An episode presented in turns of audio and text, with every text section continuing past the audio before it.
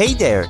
Get ready to vibe with us on Workmates Unplugged, where we, your favorite workmates, spill the tea on work, love, fam, friends, and whatever else crosses our minds. So plug in as we unplug.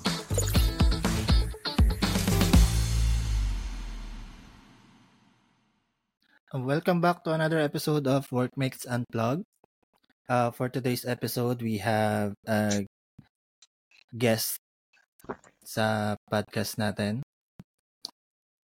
Mayna, can you please introduce yourself? Oh, hi guys. It's me, Mayna. Yun lang. Hi, Mayna. For the sake of ano bang pwede mo maibigay na background about you? Background about me? Ano ba? Ano ba magandang background? About work. About work. Professional career mo. Okay, so side hustle yung procrastination.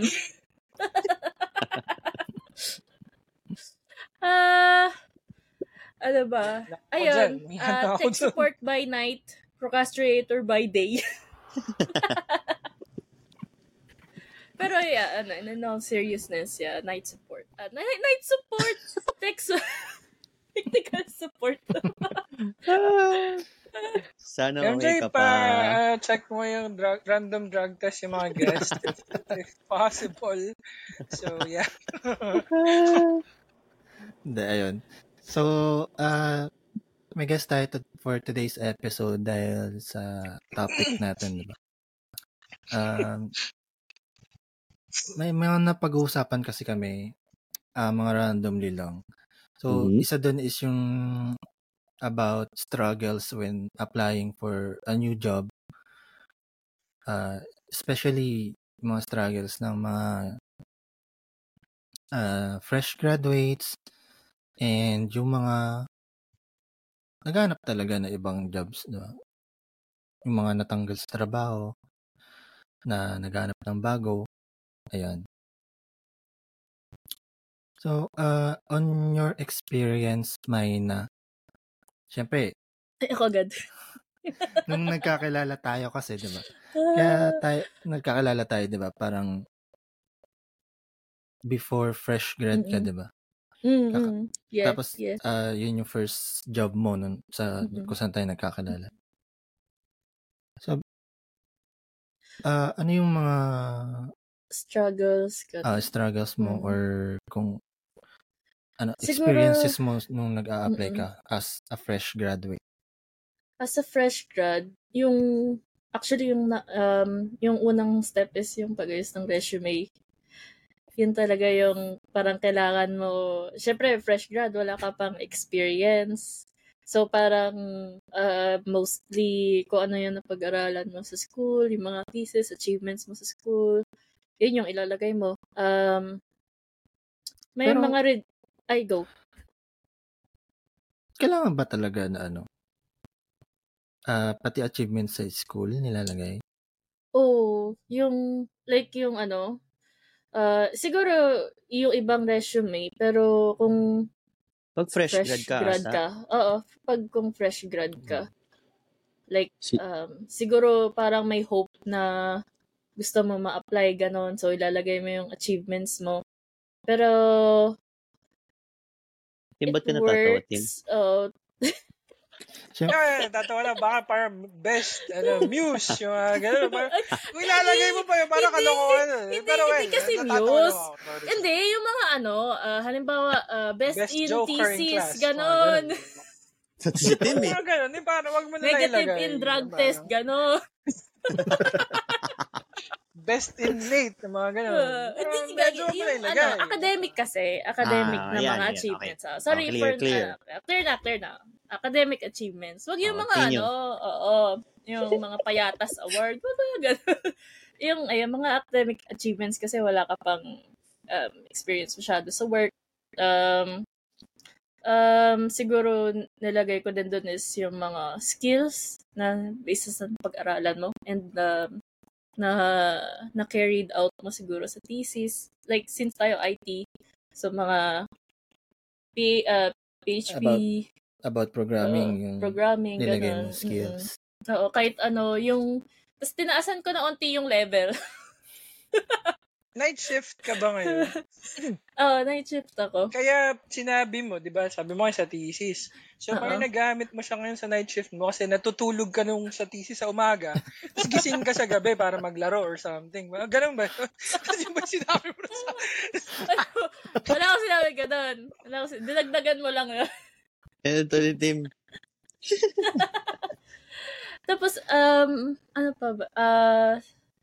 Mga soft skills, if may certifications ka na Microsoft na na-achieve sa school mo, pwede mo rin mailagay. Helpful yun, very helpful. Well, most schools hindi naman kaya mag-provide ng ganun kasi malaki yung bayad sa ano sa Microsoft certificate. Pero if ever may chance na ano, wag niyo rin kalimutan ilagay. Yun yung parang green card mo sa job, yung mga certificates. Ano pa ba? Ayun yung first struggle, yung pag-ayos ng resume. Pag-ayos pa ng resume. Resume, oo. So, siguro, ma-advise ko lang sa mga fresh grad na nag-aayos ng resume, diba? Piliin lang natin yung mga important parts. Mga important parts dyan, syempre, educational background. Tapos kahit yung pinaka-recent lang. Criminal background. Hindi mo naman kailangan ilagay lahat. Diba? Plus yung mga skills yan, important yan. For example, sa mga IT, ilagay nyo na lahat ng alam nyo dyan na programming language. Ayan. And for me personally, hindi ko ilalagay yung achievements. Mm-mm. Kasi ako nung nag-apply ako, feeling ko siguro merong advantage kaunti pero hindi siya ganun kalaki para maging game changer. 'Di ba para sa akin? Kasi kunyari, ang achievement mo lang escort of the year. Wala yan. Hindi, kasi I mean, about naman na sa achievements, medyo, you know, on the fence din ako, kahit papaano. Pero, medyo, diba? I think, yung sinasabi siguro na Mayna about it is, kasi I heard, she said about something about soft skills, like if ever you got, like, sige, i-ano natin yung best escort, you need to also align that dun sa job and what soft skill it entails. No, I mean, gets nyo ba? Diba? Ayun, like, susunod ko ngayon. Best escort right? Diba? So that means you have like charisma, charismatic ka. Gets nyo? And use that to get that job that you're applying for. HRM, ganun. Hindi lang parang trip-trip na lagay-lagay lang yung achievements doon, pero hindi nyo ma-align or may explain doon sa nag-hire sa inyo. Wala ring parang point yun. So, kung maglalagay kayo doon, make sure that it aligns or parang corresponds kung ano mang skills na tutunan nyo doon sa pag-a-applyan nyo. Yun siguro ang magandang gawin. Yun yung susunod ko na parang... Yun yung susunod ko na parang unless in line with that na sa role na ina-applyan, 'di ba? Ilalagay mo diyan best escort of the year ka pero sa ka? Technology na. Hindi, pero pwede pa rin naman siya if you think about it, 'di ba? Best escort, charismatic ka. So you could use that soft skill kasi mostly sa IT, medyo hindi ka naman nila lahat pero 'di ba? Sometimes mostly, you're more of introverted tapos you work alone talaga because of tsaka programming. Tsaka hindi sila humaharap sa mga tao, diba? Mm-hmm. Sa client, yan, client-facing. So, if you're a best escort, ibig sabihin charismatic ka. You can use that your advantage. But, yun yung sinasabi ko, na parang you need to make sure na you use those achievements para gamitin mo, para ma-hire ka doon. Hindi lang para ilagay mo na, best escort daw or best thesis. Tapos yung thesis mo, parang tungkol pala sa ewan ko kung saan man, hindi yung ma-relate dun sa pinag-a-apply mo. It doesn't make sense. Diba? Oh, so, hindi siya magmamatter. Imbis na plus point, minus point. Hindi naman. Parang hindi na siya parang relevant Ika nga dun sa HR or dun sa hiring person na nag-interview sa'yo if you're gonna put all of those things. Tsaka, feeling ko hindi na mapapasa lahat yun unless you highlight those things dun sa pinag-applyan mo. So, yun. I think skill talaga. Yung mga skills tsaka na related dun sa job. Make sure na pag-aral na aralin nyo talaga yung objective na ilalagay nyo na parang yun talaga yung goal nyo. Parang mapaparating nyo sa hiring person or sa HR na ito yung goal ko and it is aligned with the role I am applying for. Kaya ako kasi parang dun palang makikita nila kaya nag-apply ito sa role na to kasi aligned sa goal niya, sa objective niya. 'Di ba? Parang doon pa lang may plus points ka na. Yes, I agree with that. Yeah. Actually, ewan ko kung most people now input that on their CVs or resume. Pero ako personally, I have objectives there. Dun sa CV ko talaga nakalagay. So, parang ina-highlight ko din yun dun sa hiring person na nakakausap ko or interviewer. So that they'll know kung ano yung personal objective ko and how it would help, them and me as well kung i-hire nila ako. So, yun. Also, check that out. I actually agree with MJ there. So, ito si Mayna at si Khalid. Make sure may objectives ka. No, I'm just saying na make sure na may objectives yung CV nyo. Kung wala pa, lagyan nyo na. Ikaw, Khalid, since, di ba parang magka-batch kayo ni Mayna? May iba ka pa bang parang struggles on same applying lang kami nung fresh grad? Yung struggles namin as fresh grad, parang same lang. Pero yung sa akin kasi, yung nagdala sa akin is yung internship. Kasi yung sa in-apply ko sa internship, parang marami masyadong ginawa. So, lahat ng ginawa ko, nilagay ko doon. And parang yun yung naging winning for the first job na in-applyan ko. From internship pa lang na-absorb ka na. So, ang pinaka struggle sa akin is yung mga papers and yung requirements. So, yun yung pinaka-struggle sa amin. Sa bagay, yung mga no? Lalo na yung traffic, ganyan. Grabe. Daming tao rin yung nag-a-apply kasi. Pag-aayos ng mga requirements. Wala pa kasi yung pandemic nun, so puno lang yung haba ng pila, promise. Yung commute, diba? Pero medyo, blessed kasi yung sa area namin, diba? Dito lahat, Pag-ibig, SSS. Ayun nga eh. Ayun. Oo. Ay, malapit dyan. So, hindi, may struggle para sa akin, pero hindi naman ganun kahirap, like, compared sa iba. Kaya advisable din na siguro 6 months prior or at prepare least 2 months, 3 months prior before ka mag-apply. Prepare nyo na yung mga kailangan, mga common requirements. Tulad niya, mga Pag-ibig, mga pre-employment, SSS. Helpful din ng, di ba, kahit at least magka-passport kas ID. Oo, at least. Diba? Yung well ako may license na ako noon pero sa ibang walang license. Passport is really good din. Kung walang license, yun nga mga passport. So, ngayon, 'di ba, meron ng national ID. National ID. Oh. Yun, pwede yun. So, meron kayo birth certificate, dalhin nyo. Yeah, birth certificate. Birth certificate yun. Totoo yun. NSO, kasi di ba usually pag wala kang ID, birth certificate talaga hinihingi. So, just be ready with that as well. Photocopies, no? Dapat may photocopy lagi sila. No? Tapos kasi usually, rin nila yung original. I'm not sure yung how ngayon. Pero alam ko, i-ask din nila yung original. Oh, really? Pero, pwede na rin yata soft copy, I guess. Lalo na ngayon, it's digitalized, right? Mas mabibigay mo yung original, kahit soft copy lang.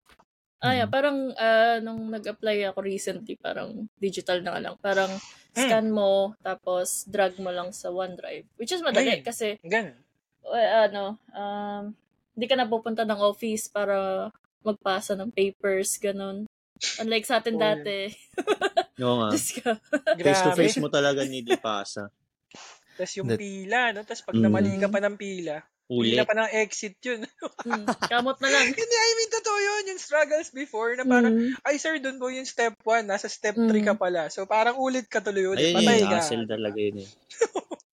Ayun. Aside from yung sa mga struggles sa resume, syempre meron dyan yung mga nag-i-struggle sa interview. Syempre as a fresh grad, first time nilang may interview. Pero, ma-advise ko lang dyan is dun sa mga company na ina-applyan, syempre do a bit of research about the company, kung ano yung mga ginagawa nila, sure. Ano yung role. Yes. And then about the role, tsaka ina-applyan. Oo, that's about ano, readying yourself for the interview. Sure. Syempre alam naman natin meron dyan mga ibang tutorial sa social media na nagsasabi how can you easily answer questions, common questions on an interview, diba? Pero syempre, mas okay pa din kung ready ka sa lahat ng question, hindi lang sa mga common questions. Emotionally and mentally prepared. Yes. Kahit emotionally, kinakabahan ka talaga. Mag-stutter ka minsan sa interview, na-experience ko na yun, grabe. Ano kasi pa, mga ganun ako. Oo nga, kabado eh. Lahat naman mangyayari yun eh, di ba? Ganun ako eh. Hindi ko sure, pero pag sa ibang BPO, parang pag sa interview, hindi ko nila lahat based sa experience. Sa mga pinsan na ako na nag-a-apply as BPO, pag sa interview, parang gina-judge din nila, or hindi naman gina-judge, parang bawas sa points na rin yung pag nag-pause ka sa sa interview, since parang nilulok din nila yung proficiency mo mag-English, parang ganun.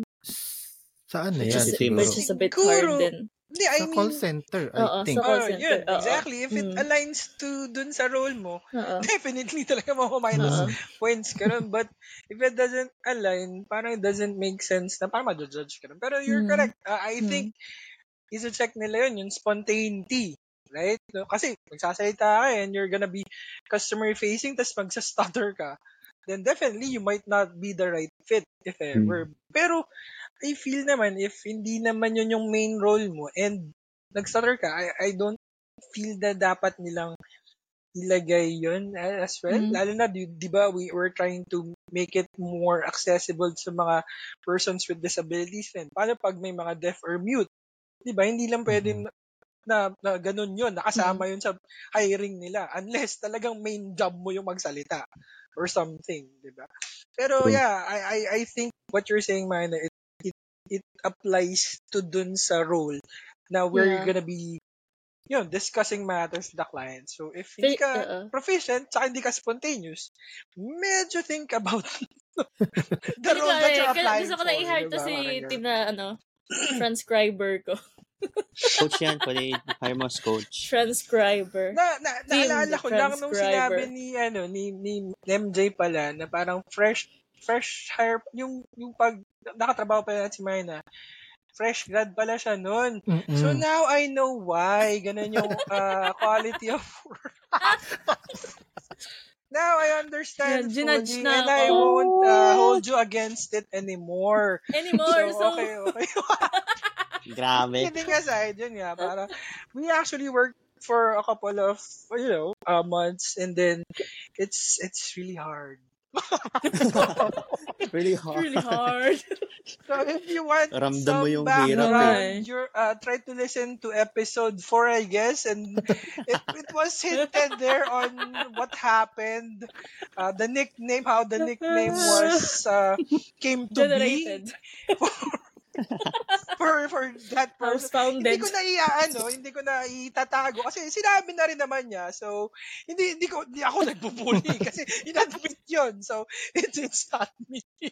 bullying anyone. Kasi in-admit yun eh. So yun, check nyo lang yung episode 4. Meron dong nickname saka basta may background.